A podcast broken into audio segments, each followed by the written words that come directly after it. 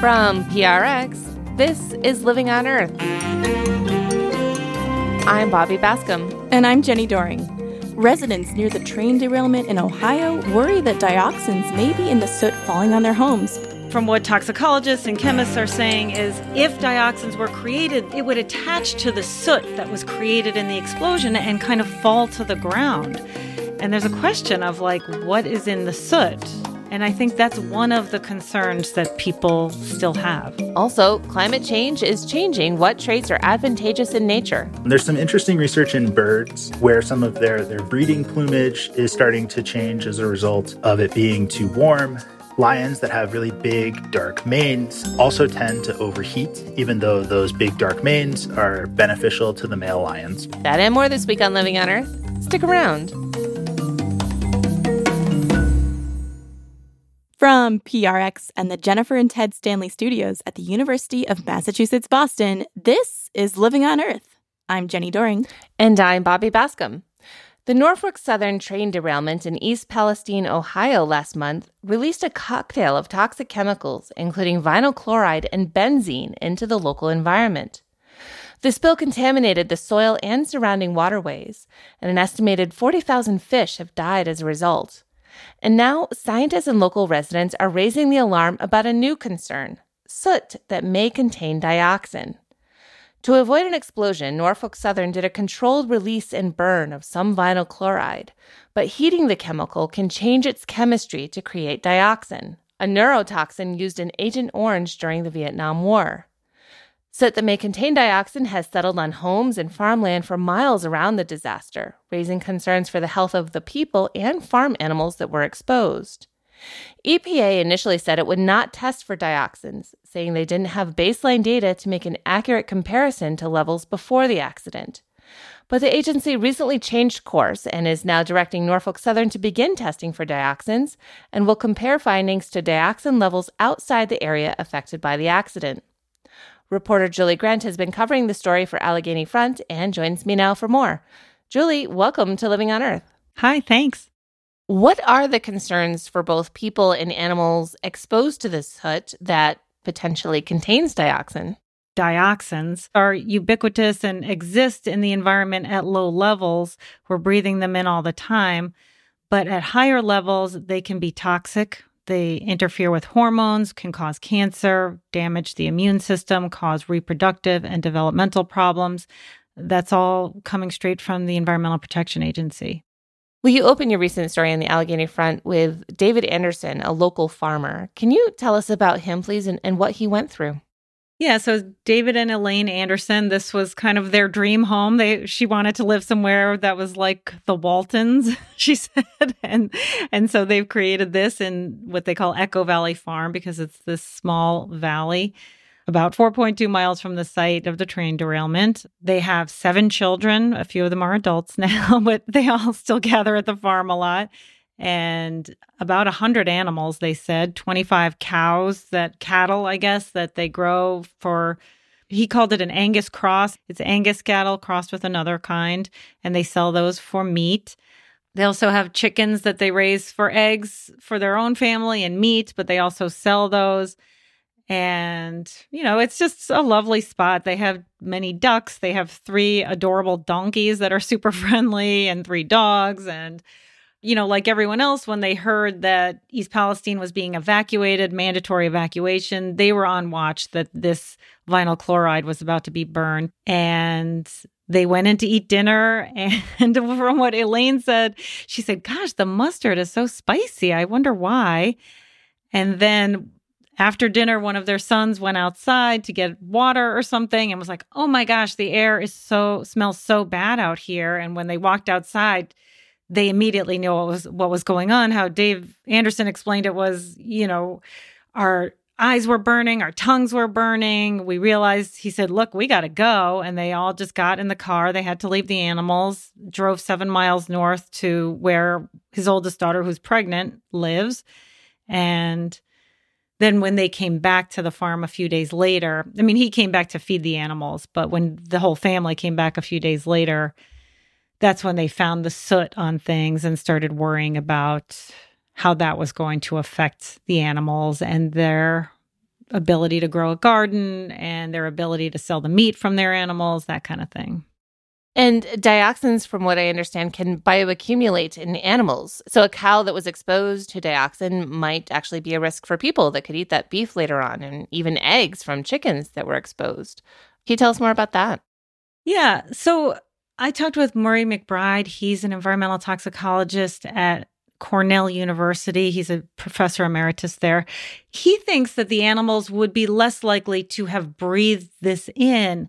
The bigger concern, he says, is this sort of surface contamination. And, you know, once it rains, that goes into the ground. So, for like a free range chicken that's out pecking and getting its food from the ground, that can be really dangerous. If there is dioxin in the soil, they can take that in. That can from my understanding, dioxins attach to fat. And so it would attach to the fat of the animal and thus would show up in a chicken's eggs. It would show up in the meat if people were eating those chickens. And that same idea that dioxin attaches to fat also means that it can wind up in milk, it can wind up in butter. Interestingly, from what Professor McBride said, while it's in the ground, new plants that are growing up from that ground don't actually uptake the dioxin. So, new grass in the spring, even if the soils in East Palestine and that area are contaminated, the new grass, you know, would not grow with dioxin in it. So, cows could graze that grass and not necessarily take up dioxin, even if there's dioxin in the soil.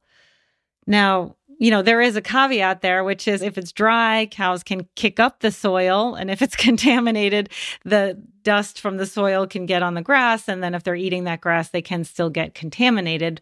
But there is at least some modicum of good news there that new plants could grow and be clean. And as you mentioned, the plants that grow there aren't necessarily going to uptake, you know, some of these toxins, the dioxin, for example. But from what I understand, some vegetables that we might grow are more concerning than others. Can you tell us about that?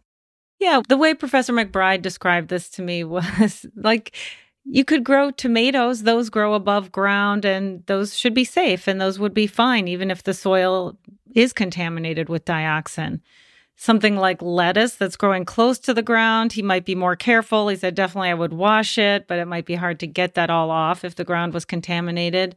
And he said, I definitely would not be growing a root vegetable like carrots or something that's kind of surrounded by the soil, because if there was dioxin in the soil, it's there growing in that problematic environment. Let's shift gears a little bit and talk about another story that you've been reporting on, and that's disposing of the water and the firefighting foam that was used to, to put out the fire after the initial burn of the vinyl chloride. From what I understand, there's only a handful of facilities that can accept this sort of toxic waste, especially from out of state. How are the communities around those areas responding? So, from my understanding, some of the waste was sent to Texas, and some of the waste was sent to a facility in Michigan. And public officials in those communities expressed that they were not aware that this was coming and were not happy about it. Some of the waste from Michigan actually turned around and came back to Ohio. More recently, the regulators have said they have identified facilities closer, three in Ohio and one in Indiana, that will accept this waste. So but anyone who's in one of these communities, for example, in northwestern Ohio, where some of the liquid waste I think is going and will be pumped into an underground injection well. Now, that injection well, I'm not sure what they're taking, but there are plenty of class two injection wells around Ohio, lots and lots of them that are taking waste from fracking that's done in the area for natural gas. And a lot of that is radioactive and it's being sent into underground injection wells that are somewhat similar to this one. And we don't hear people all up in arms about that because nobody's paying attention most of the time. Here and there, people pay attention. But now this is putting attention on this issue. Like we're creating all this waste. Where are we putting it? Julie Grant is a reporter with the Allegheny Front. Julie, thanks so much for your time today. You're welcome. Thanks for having me. Coming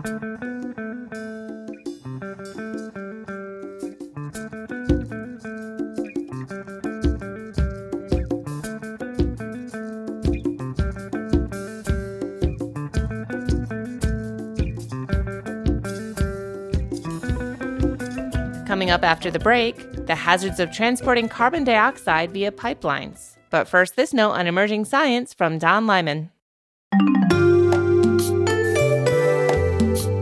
While diving in the Red Sea, researchers from the University of Zurich often noticed Indo Pacific bottlenose dolphins lining up to take turns brushing their bodies against certain corals or sea sponges. The scientists reported in iScience that the dolphins may use corals and sponges for possible medicinal purposes, and hypothesized that the rubbing could help dolphins maintain healthy skin. Recordings of the dolphins show members of the pod utilizing corals like a bath brush, swimming by to rub various parts of their bodies. The researchers said the dolphins appear to pick out certain corals, primarily rubbing against gorgonian corals, Rumphiella aggregata, leather corals, Sarcophyton species, and a species of sea sponge in the genus Ircinia. The scientists analyzed one centimeter slices of wild corals and sponges and identified 17 chemical compounds, including 10 with antibacterial or antimicrobial activity. Researchers hypothesized that as the dolphins rub against the corals, they release compounds into the water that help protect the animals from skin irritations or infections. Dolphins are not unique in seeking out nature's pharmacy. Scientists have observed self medicating behaviors in chimps, certain bird species, and elephants. Future research with dolphins might try to determine if the dolphins are utilizing corals and sponges to prevent skin problems or if they're treating active skin infections. The researchers also plan to figure out if dolphins prefer to rub specific body parts on specific corals. That's this week's Note on Emerging Science. I'm Don Lyman.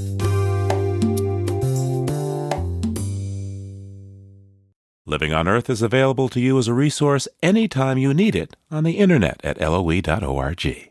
There you can hear and read our stories going back nearly three decades, as well as listen to the current show. And you can also find links to our sources and references.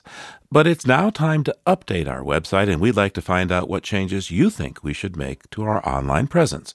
So please volunteer your advice, comments, and suggestions about our website to comments at loe.org. That's comments at loe.org. Or call 617 287 4121. 617 287 4121. We wanted to tell you about one of our sponsors, Four Sigmatic. Wake up your mind with premium organic coffee that is really, really good for you. This isn't just any regular cup. Four Sigmatic's best selling coffee enhances focus, boosts your mood, and even supports your immune system. Four Sigmatic is mixed with functional mushrooms, superfoods that are some of the most studied wellness supplements on the planet guaranteed delicious with over a million cups served, over 100,000 monthly subscribers, and thousands of five star reviews. In addition to coffee, Four Sigmatic also offers a cacao mix, a delicious hot cocoa replacement that's both chocolatey and good for you. There's even mushroom blends that mix with anything from coffee and tea to smoothies and even soups. Visit go.foursigmatic.com slash earth and use the code EARTH to save 30% off your first order. That's go.foursigmatic.com slash earth and use the code EARTH to save 30%. It's Living on Earth. I'm Bobby Bascomb. And I'm Jenni Doering. Before the break, we talked about the unfolding hazards of transporting toxic chemicals via train. Pipelines can also be a source of spills for everything from oil and natural gas to carbon dioxide from carbon capture and storage technology. Carbon capture and storage has long been a hope of fossil fuel companies and carbon heavy industries like power plants and factories. It allows industry to emit carbon dioxide, business as usual, and safely store it below ground where it can't warm the planet as a greenhouse gas. Proponents see carbon capture and storage as another tool in the fight against climate change. But critics say it's a relatively new technology with a lot of unknowns. And it's expensive, though tax incentives from the Inflation Reduction Act and the bipartisan infrastructure bill could make carbon capture and storage more economically feasible. Another concern is safety, especially when it comes to pipelines transporting carbon dioxide from where it is produced to where it will be stored. For more, I'm joined now by Bill Caram, the executive director of the Pipeline Safety Trust. Welcome to Living on Earth, Bill. Thanks for having me. So, what exactly is the carbon dioxide that would be moving through these pipelines? Can you describe what state it's in? Yeah, if everyone remembers back from high school science class, you can have a gaseous state, you can have a liquid state, you can have a solid state. CO2, carbon dioxide, can be moved in a gaseous or a liquid state. What maybe you didn't cover in your high school science class, there's another phase called a supercritical fluid. And that is actually where carbon dioxide is regulated and is often moved through pipelines. So when we talk about oil and gas pipelines, you know, we we worry about these images when a horrific accident happens and there's a pipeline rupture and we might see the oil spilling out, you know, maybe there's even flames. It's very visible, it's very obvious the damage to the environment from that. But we're talking about moving CO2 and I'm wondering about the dangers there. You know, maybe they're not quite as obviously visible in photos, but what could happen if we're moving CO2 through pipelines like this? CO2 really is its own set of risks. It's really unique. It's not going to explode. There's a little bit of risk to water, but not in the way that the hydrocarbons have. And its threat is as an asphyxiant. It displaces oxygen. CO2 is heavier than air. So methane is lighter than air. And so when a natural gas pipeline ruptures, the methane will dissipate, whereas CO2 will sink and stay close to the ground. And because they're often moved in this high pressure, dense phase, you can have a lot of CO2 emptying a pipeline all at once in, in a rupture. And that can lead to this dense cloud staying close to the ground and migrating in the direction of a light wind or going downhill along the topography of an area. And it can settle in low lying areas at dangerous and even lethal concentrations. Tell me more about that. What does that mean potentially if there's a village or homes in a low valley where the CO2 sinks down and, and collects? So we saw this happen in a community called Satartia, Mississippi in 2020. A pipeline that ran near that community carrying CO2 by Denbury.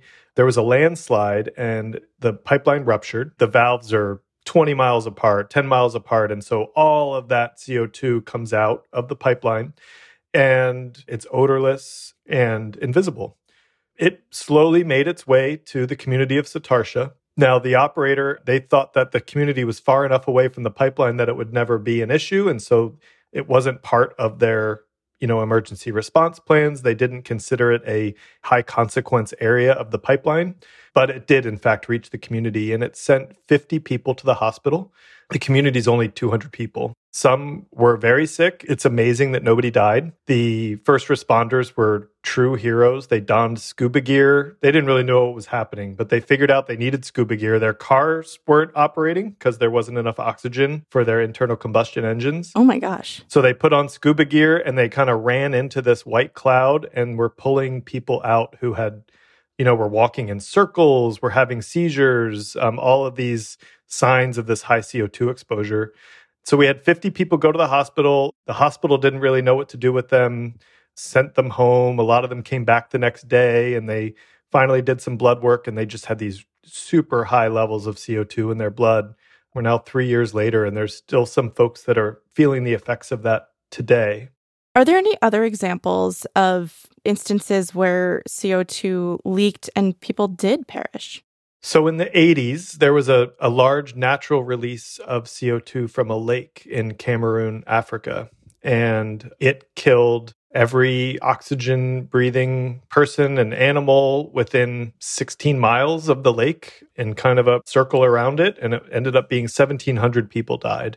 And that's when the United States Congress told the federal regulator of pipelines, hey, you need to start regulating CO2 pipelines. To be clear, the amount of CO2 they've estimated that is much larger than would come out of any kind of pipeline failure at the types of pipelines we're talking about in the US. But what kinds of carbon dioxide pipeline projects are currently proposed in the US? So there are a number of projects that are proposed. Currently, there are a number of projects announced in the Midwest that would capture CO2 from ethanol production facilities and move them to various sequestration sites in the upper Midwest ethanol is kind of a low hanging fruit for carbon capture and sequestration. It's relatively inexpensive to capture CO2 from those facilities, and it ends up being relatively clean carbon dioxide without a lot of impurities. We also have a project further west that is looking at converting an existing pipeline to carry CO2 to a sequestration site.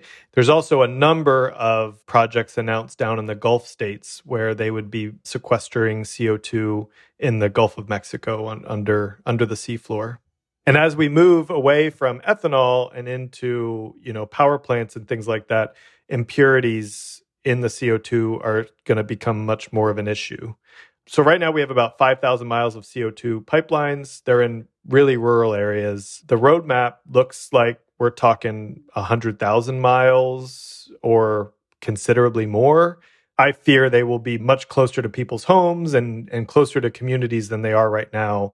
Are these pipelines above ground, underground? What are we talking about here? They are buried. Depends on a lot of variables in the regulations, but you know, three to five feet below ground. The fact that it's buried doesn't necessarily make it safer, although it does keep it from maybe some excavation damage or or somebody driving into it in a car accident and protects it that way.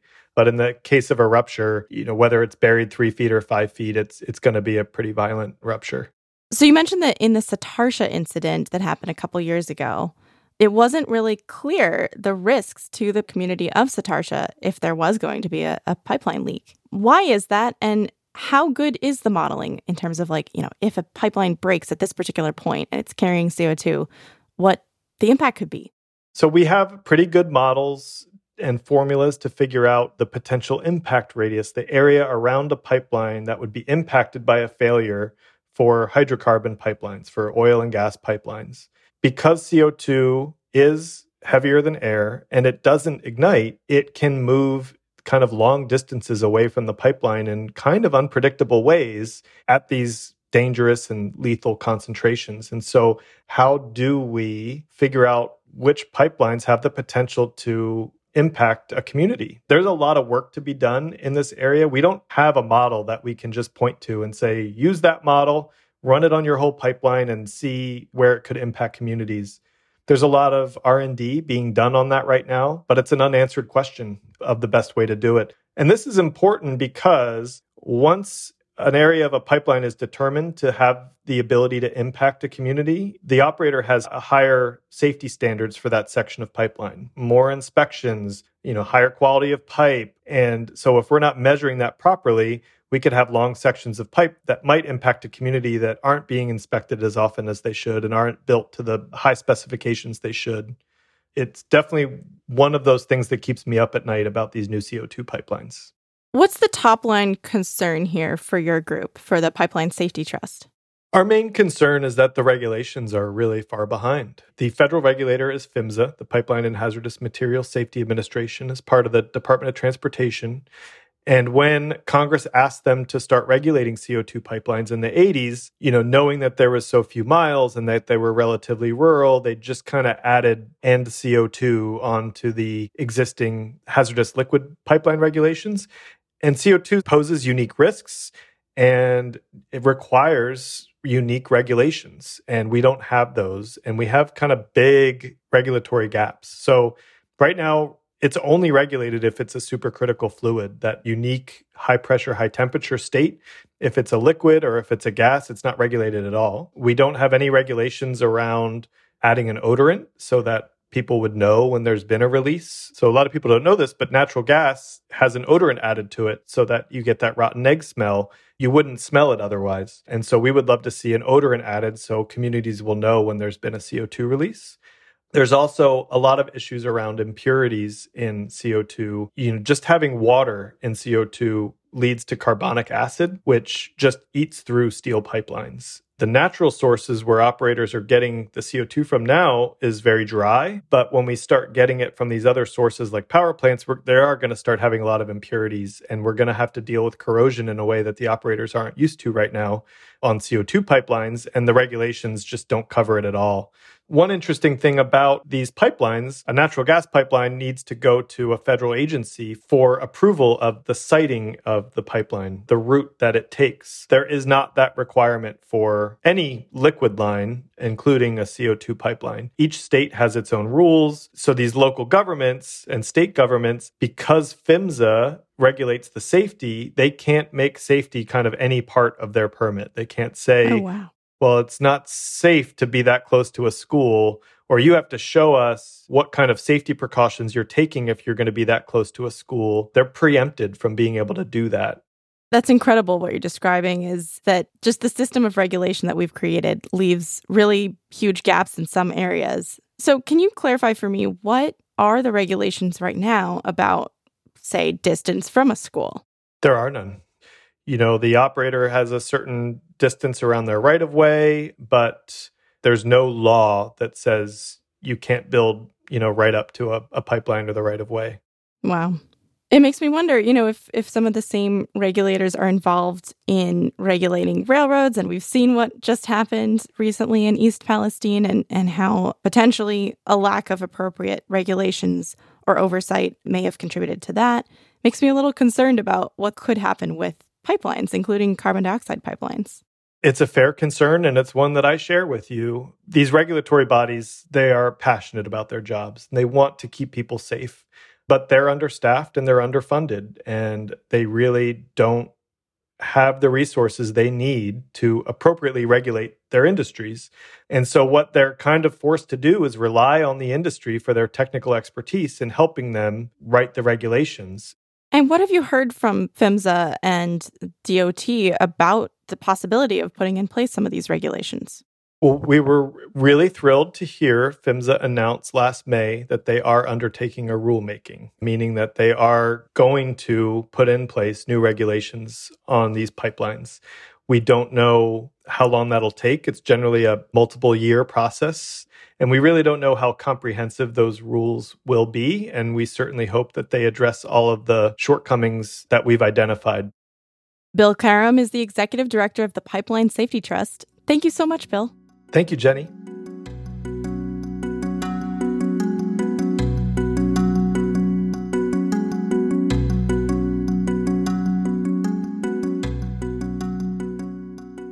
It's time now for a look beyond the headlines with Peter Dykstra. Peter's a Living on Earth contributor and he joins us from Atlanta, Georgia. Hey, Peter, what you got for us this week? Hi, Jenni. Start out with a little good news, or at least some potentially inspirational news for communities around the world. There's a small village in the northeast part of France called Muttersholtz. It's right along the German border near Belgium, in the area where a lot of the big battles for World War I and World War II were fought. Now they're battling on behalf of clean energy. And that little town has all of its municipal electric power paid for because they've invested in conservation and in solar and in turbines put in the local river in order to generate water power. Those three things are saving their taxpayers a lot. The town even makes some money back when they sell their excess electricity back to the grid. Individual homeowners and those taxpayers still have to pay for their own electricity but it's a big step forward not having to pay for streetlights and everything that might power a community. Wow. Well, this comes at just the right time, Peter, because as you know, Europe is facing sky high energy bills. That's right. And largely because of Russia's invasion of Ukraine and all of the pressure that's been put on Europe to move away from buying fossil fuels from Russia. They've made the conversion it's cost everyone some money except for this one little town. Indeed. Well, what else do you have for us this week, Peter? There's a story about narwhals in the Arctic. Narwhals are those really cool creatures that look like something out of the cartoons or out of Dr. Seuss or out of a B 52's song. The males have a spiraling tusk that extends for a long way out of their snouts, but narwhals may have trouble in the future in a warming Arctic Ocean in finding enough food to continue to thrive. There's concern, as expressed in a recent paper in the journal Biology Letters, that narwhals may be too reliant on winter feeding to have good prospects for survival. How are narwhals doing as a species? I mean, we sometimes hear too late about species that are on the brink of extinction, but how are they doing? They're not considered endangered, but there's a real concern that we may be pushing them in that direction. Hey, Peter, what do you have for us from the History Vaults this week? Last week, I talked with Bobby Bascomb about a 1799 United States law, the Federal Timber Purchases Act, probably the first U.S. conservation oriented law. Nearly a 100 years later to the day, March 3rd, 1899, Congress passed the Rivers and Harbors Act, later signed by President William McKinley. And there's a big section of this law called the Refuse Act that offered criminal penalties for dumping in waterways and also rewards for anyone who turned in dumpers. That part of the law, the Refuse Act, went mostly neglected until the 1960s when some of the lawyers and activists working to clean up the Hudson River used that old and neglected law to help clean up the Hudson environmentalists and advocates found another tool for their toolbox to help clean things up. And that law has been a key to building more and more protection for American waterways, culminating, of course, in the Clean Water Act passed in the 70s and strengthened since then. Well, we can thank the Congress of 1899 for giving us our first clean water law in the US. Thank you so much, Peter. Peter Dykstra is a Living on Earth contributor. We'll talk to you next time. All right, Jenni, thanks a lot, and we'll talk to you soon. And there's more on these stories on the Living on Earth website. That's loe.org.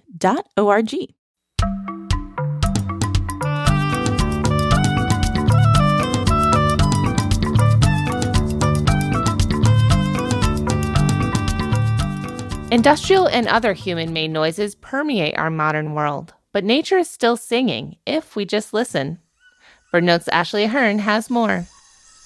Gordon Hempton is a sound recordist who has spent his life capturing the sounds of the natural world. He's learned to be a deep listener, kind of like a sonic meditator. And after a lifetime of traveling the world and listening and recording, he still is amazed by what he hears. I was recently in a very remote part of the Amazon rainforest, and I just was taking it all in and I begin to hear the insect patterns and how they are rhythmic, and each rhythm is a different insect, especially as the light weakens and we make the transition from day into evening and night. Oh my God. And I realized this is the sound of the spinning earth. That this is actually like a huge clock just so elaborate and so precise that is beyond human invention. I'm Ashley Ahern.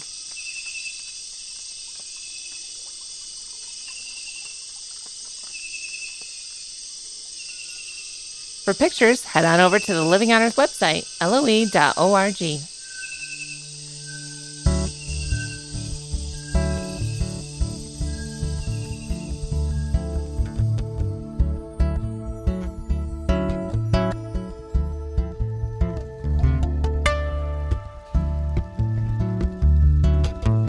Coming up, how the changing climate is altering what physical traits are an advantage in nature. Stay tuned to Living on Earth. Support for Living on Earth comes from Sailors for the Sea and Oceana, helping boaters race clean, sail green, and protect the seas they love. More information at sailorsforthesea.org. Support from our listeners is key to helping us continue providing detailed environmental news and analysis. Go to loe.org and click donate to learn more. It's Living on Earth. I'm Bobby Bascomb. And I'm Jenni Doering. Cormorants are a relatively large aquatic bird, well known for their diving skills. Some species are so good at hunting fish this way that some artisanal fishermen in Asia have been known to tame the birds and use them to retrieve fish. But in the United States, cormorants are seen as competition for aquaculture, So the government has a program to cull a number of them each year. Living on Earth's explorer in residence, Mark Seth Lender, recently visited the Falkland Islands and got a chance to see cormorants at their best. On the eastern edge of the Falklands, above Landmine Beach, nearing the limit of the cormorant's southern reach, one flies straight into the cliff. And in the last instant, by some vertical magical lift, drops his tail and hovers for a heartbeat, then plants himself on the narrowest slice of granite ledge.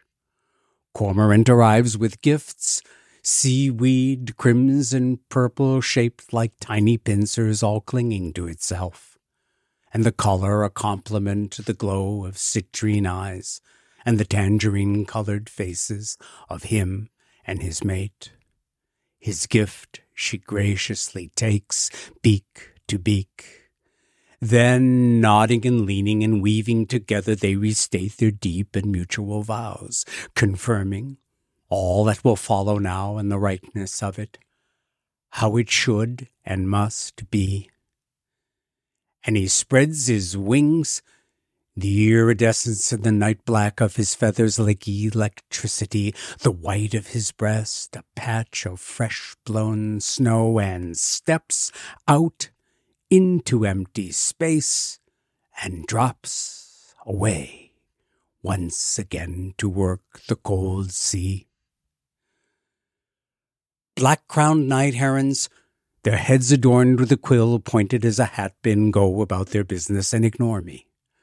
Rock hopper penguins, yellow hair flopping, come rock hopping up and up the steep stepstone slope like all their generations before and before. An oyster catcher cleaving to her nest behind the dunes will not move for anything or anyone, defiant, though she need not fear. It is only the cormorant that is truly despised. On every coast of the Americas, west and down around Cape Horn, along the length of the eastern seaboard, here and there and there, cormorants of many kinds shape the sea to their intentions on the remnant of a volcanic cone off the Antarctic peninsula with eyes as blue as glacier ice. Under the clear waters of Crystal Spring, rainbows of bubbles chasing behind them. In the turbid saltwater wash of New England, where they perch on pilings and spread their pterodactyl wings toward the sun like clothes pinned to the line, I wonder, do they know the full extent to which they are hated for the best thing about them. That they fly through water the way they swim through air, all of them thinking all the sea belongs to them and all the little fishes they will find. When we know the ocean and all things in it, and every turn of the tide belongs only to us. Mark Seth Lender is living on Earth's explorer in residence.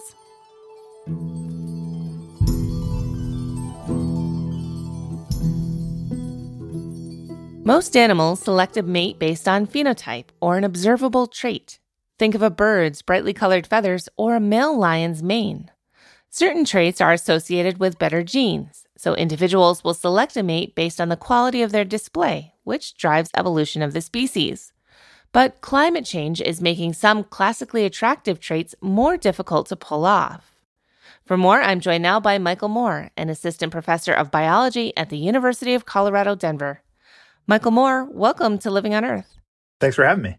So, this may be a bit of an obvious question, but can you give us a brief overview, please, of what is sexual selection exactly? Yeah, so sexual selection is a type of natural selection but instead of the differences in individuals being the result of survival, it's differences in individuals being the result of reproduction. And so we often think about sexual selection as kind of the advantages that some individuals get from having these really big, showy traits. But really, it's about kind of any sort of trait that uh, just sort of improves an individual's ability to coordinate mating and successfully mate with a partner. So, is it about mating or successful offspring? It's often really hard to distinguish between those things. Usually, for practical reasons, we usually focus on the point at which two individuals mate with one another. But obviously, that mating doesn't do any good if they don't successfully have the offspring. And so, what first got you interested in this question of how climate change is affecting sexual selection?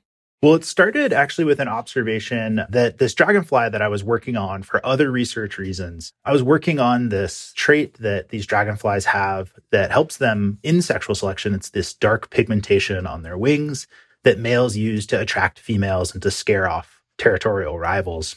And what was really interesting about this trait was that where I was working in Cleveland, the species that I was working on had this really big dark patch on its wing. But we knew in western portions of the species range and in the southern portions of the species range, the dragonfly just didn't have any of this pigmentation whatsoever. And that was kind of an anecdote that I was aware of, but had kind of filed away for a rainy day. And then one sort of winter when I was unable to do the field research that I would normally do during my PhD because the dragonflies are all sleeping during that time, I started to think about what it might mean that these dragonflies don't seem to have this wing coloration in the hottest parts of the species range. And so what we found is that, you know, even though these dragonflies have this really important mating trait, because it's this dark pigmentation, it absorbs a bunch of solar radiation and it leads to these dragonflies actually overheating in the warmest parts of the species range. And so we started by thinking about this question just in terms of long evolutionary histories, right? The kinds that were involved as the species colonized all of North America. But then the, obviously the immediate implication of that is if dragonflies are having a hard time having this really important mating trait in warm parts of the species range, will they also have a hard time having this uh, really important mating trait as our climate continues to warm? And what my research indicates is that it appears that even just over the last 15 years, we're starting to see really big shifts in how much wing pigmentation, how large these mating traits are for these dragonflies as our climate continues to warm. I'm just wondering, in terms of these darker pigmented dragonflies, are you able to actually take their temperature or in some way learn that they're maybe overheating when they're they're darker and absorbing more of the solar radiation? Yeah, so we did an experiment where we captured dragonflies with different amounts of pigmentation on their wings, and we brought them into the lab and we heated them up under a lamp as if they were like out in the sun, sort of collecting that solar radiation. What we found for this first study, just by looking at individuals with natural differences and how big their pigmentation is, is that the individuals with more pigmented wings tended to heat up faster and to a higher overall temperature than the ones that have less of that pigmentation on their wings. The thing that was tricky about that, though, is that it's natural differences between individuals. And so it could be because of the wing coloration, or it could be because of some other factor that's associated with the wing coloration. So what we did is we captured another set of dragonflies that all had very little wing pigmentation. And then we manually added the pigmentation with a brown felt tip marker. And then as sort of a control in this experiment, we colored in the same region of the wing with a colorless blending ink, which has all of the same sort of chemical properties as a felt tip marker, but lacks any of the dye. So that controls for any kind of effect of just putting the marker on the wing. And so we did this second experiment with these individuals where we augmented the wing coloration and individuals that had this control marker ink on the wing. And what we find is exactly the same pattern. So that gives us really strong experimental evidence that the wing coloration actually does seem to be associated with heating up. So it is indeed the darker wings on the dragonfly that causes it to be warmer, not just some trait that dark winged dragonflies happen to have. Yeah, that's what it seems like. So, if male dragonflies are becoming less dark as a way to stay cool, that must mean then that the less dark males survive better and we're better able to reproduce, you know, more fit offspring. There's a few possibilities here. It could be that the females simply choose to mate with males that have less wing coloration, just like you said. And, and, in that case, there wouldn't be necessarily any conflict over any of this. The females would choose the males that are going to have the wing coloration that they would like their offspring to have because it'll be really well matched to the temperatures that their offspring are likely to face. The other possibility is that the females don't realize that they need to mate with males with less wing coloration. They either mate with males that have more wing coloration than is optimal for the climate, or if they can't find those males because they're all of those males have died or they're simply too warm to go to the breeding aggregations, then the females might not mate at all And that's going to have really big implications for kind of the long term success of some of these populations. If females are essentially so choosy and they can't find the mates that they have historically mated with because those males are dead, then we could see sort of um, really big declines in population because there's not successful reproduction occurring. So we don't know which of those possibilities is occurring yet. It's one of the things that my lab is starting to look at, but I don't have any clear answers for you at the moment. I know you've been looking at dragonflies, but what other animals out there are exhibiting changes in their mating behavior that you are attributing to climate change potentially? So we're still really in the early stages of a lot of it, but there's a lot of research going on. I think one of the real famous examples besides some of the dragonfly work that I've been doing is what we see in lions. And so Lions that have really big dark manes also tend to overheat, even though those big dark manes are beneficial to the male lions. So across these lions' geographic ranges in Africa, what we tend to find is that the lions in the hotter parts of Africa tend to have uh, less dark manes or smaller manes. And there's some interesting research in birds where some of their, their breeding plumage is starting to change as a result of it being too warm most of the research that we've looked at so far has really been about these kind of color based traits, but we're also starting to, to learn about other types of traits that might be affected that aren't necessarily as intuitive. So, one of my collaborators at St. Louis University, Kasey Fowler Finn, her research looks at how these little tree hoppers, which are these little insects, how they're able to sing under different climatic scenarios. And so, what she's finding is that their songs are totally different at warm temperatures than they are at cool temperatures. And this has to do with their kind of energetics and the, and some of the physics associated with how they sort of produce those vibrational songs that they use to communicate with one another. And those songs are used to attract a mate? Yep. In addition to attract mates, it's also to sort of tell another individual what species you are. And that has all kinds of implications for these things that we're talking about, about whether individuals of the same species can recognize one another, whether females can successfully choose the right male or not, all of these different things. Well, you know, climate change can mean a lot of things. It can be wetter, drier, you can have more storms, more extreme weather events, and of course, it's hotter.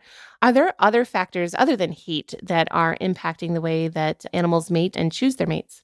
Yeah. So one of my collaborators, Noah Leith, who is also at St. Louis University right now, he's looking at how aridity is affecting some of these mating traits. And so he works on wolf spiders. And so what's really interesting about spiders is that the way that they move their limbs is based on hydraulics. So they move fluid around in their body to sort of move their limbs and such. And so what he's looking at is as the planet gets drier as a component of climate change, how are those drier conditions going to affect the mating behaviors of these spiders? And I think a lot of his research is still ongoing. We're not certain how the results are coming out, but we're definitely starting to think about some of the other impacts of climate change on some of these mating behaviors. Well, of course, you know, the Earth is not stagnant and the climate has always been changing. But with anthropogenic climate change, it's the speed of change that's so concerning. How possible is it, do you think, for species to evolve enough to avoid this pattern that we've been talking about here, to be able to attract suitable mates when the game has changed for what suitable means anymore? So we know in general that many organisms do have the capacity to adapt to rapidly rising global temperatures. But what we're seeing is that a lot of animals, even though they are showing some adaptation, it doesn't seem to be fast enough. And so a big question in, biology right now is, is why aren't they adapting fast enough, given that they, from what we understand about them, they do seem to have the resources to be able to facilitate kind of a genetic adaptation. And they do seem to show some response. It's just not big enough. So we don't know the answer to that yet. Increasingly, we're realizing that adaptation is one of the components that animals are going to have to use in order to respond to climate change. And so really getting to the bottom of this question, I think is, is particularly urgent. Now, from what I understand, your study on dragonflies and their wing patterns used data generated by iNaturalist. Can you tell us a bit more about that and how people can get involved with this? So, iNaturalist is this really terrific, what we call citizen science platform. And so people can take observations of any kind of plant or animal or other organism that they see just with their smartphone and upload it via this app to this website. But what is really exciting about the iNaturalist program to a researcher like me is that every time that someone takes one of those pictures and uploads it to the website, we have a record of an organism that was observed. We know when it was observed. We know where it was observed. And we have an image that we can use to study the traits of the animal and so this has allowed us to do really cool things to look at sort of geographic patterns in animal traits across North America. So that's actually how my dragonfly research was conducted. But we can also look at how animal traits are changing through time because we have that timestamp associated with each individual observation of the dragonflies. But there are other people who are really excited about getting citizen scientists involved and have specific projects on iNaturalist. And I encourage your listeners to go and check out some of those projects that are available and get involved as much as possible because the way that science is going to have to move forward in the future is not just with sort of professional scientists like me in the lab or in the field, but the scale at which we need to start to observe how organisms are responding to things like climate change is so large that we're really going to need to involve every person to the extent that they're capable or interested.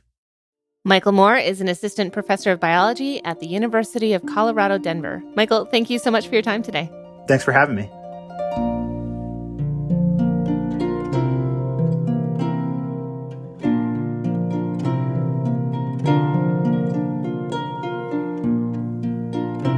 Next week on the show, a plan to place a value on nature and ecosystem services. So we all love whales, but how much is a whale worth in terms of what it contributes to the economy? Well, in fact, one whale is worth at least $2 million because the big whales, such as sperm whales and filter feeding baleen whales, help sequester carbon by hoarding it in their bodies, and they stockpile tons of it, like swimming trees.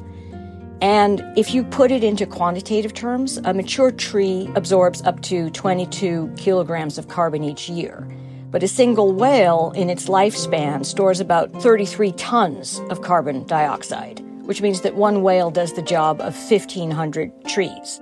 Valuing nature to encourage conservation. That's next time on Living on Earth.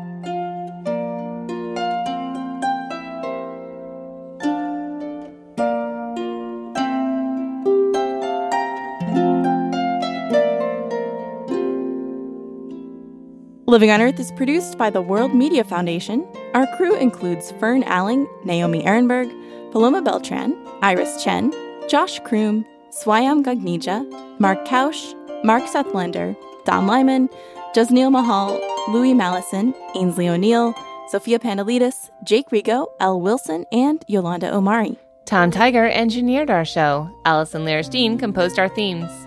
You can hear us anytime at loe.org, Apple Podcasts, and Google Podcasts, and like us, please, on our Facebook page, Living on Earth. We tweet from at Living on Earth and find us on Instagram at Living on Earth Radio. And you can write to us at comments at loe.org. Steve Curwood is our executive producer. I am Bobby Bascomb. And I'm Jenni Doering. Thanks for listening. Funding for Living on Earth comes from you, our listeners, and from the University of Massachusetts Boston, in association with its School for the Environment, developing the next generation of environmental leaders, and from the Grantham Foundation for the Protection of the Environment, supporting strategic communications and collaboration in solving the world's most pressing environmental problems.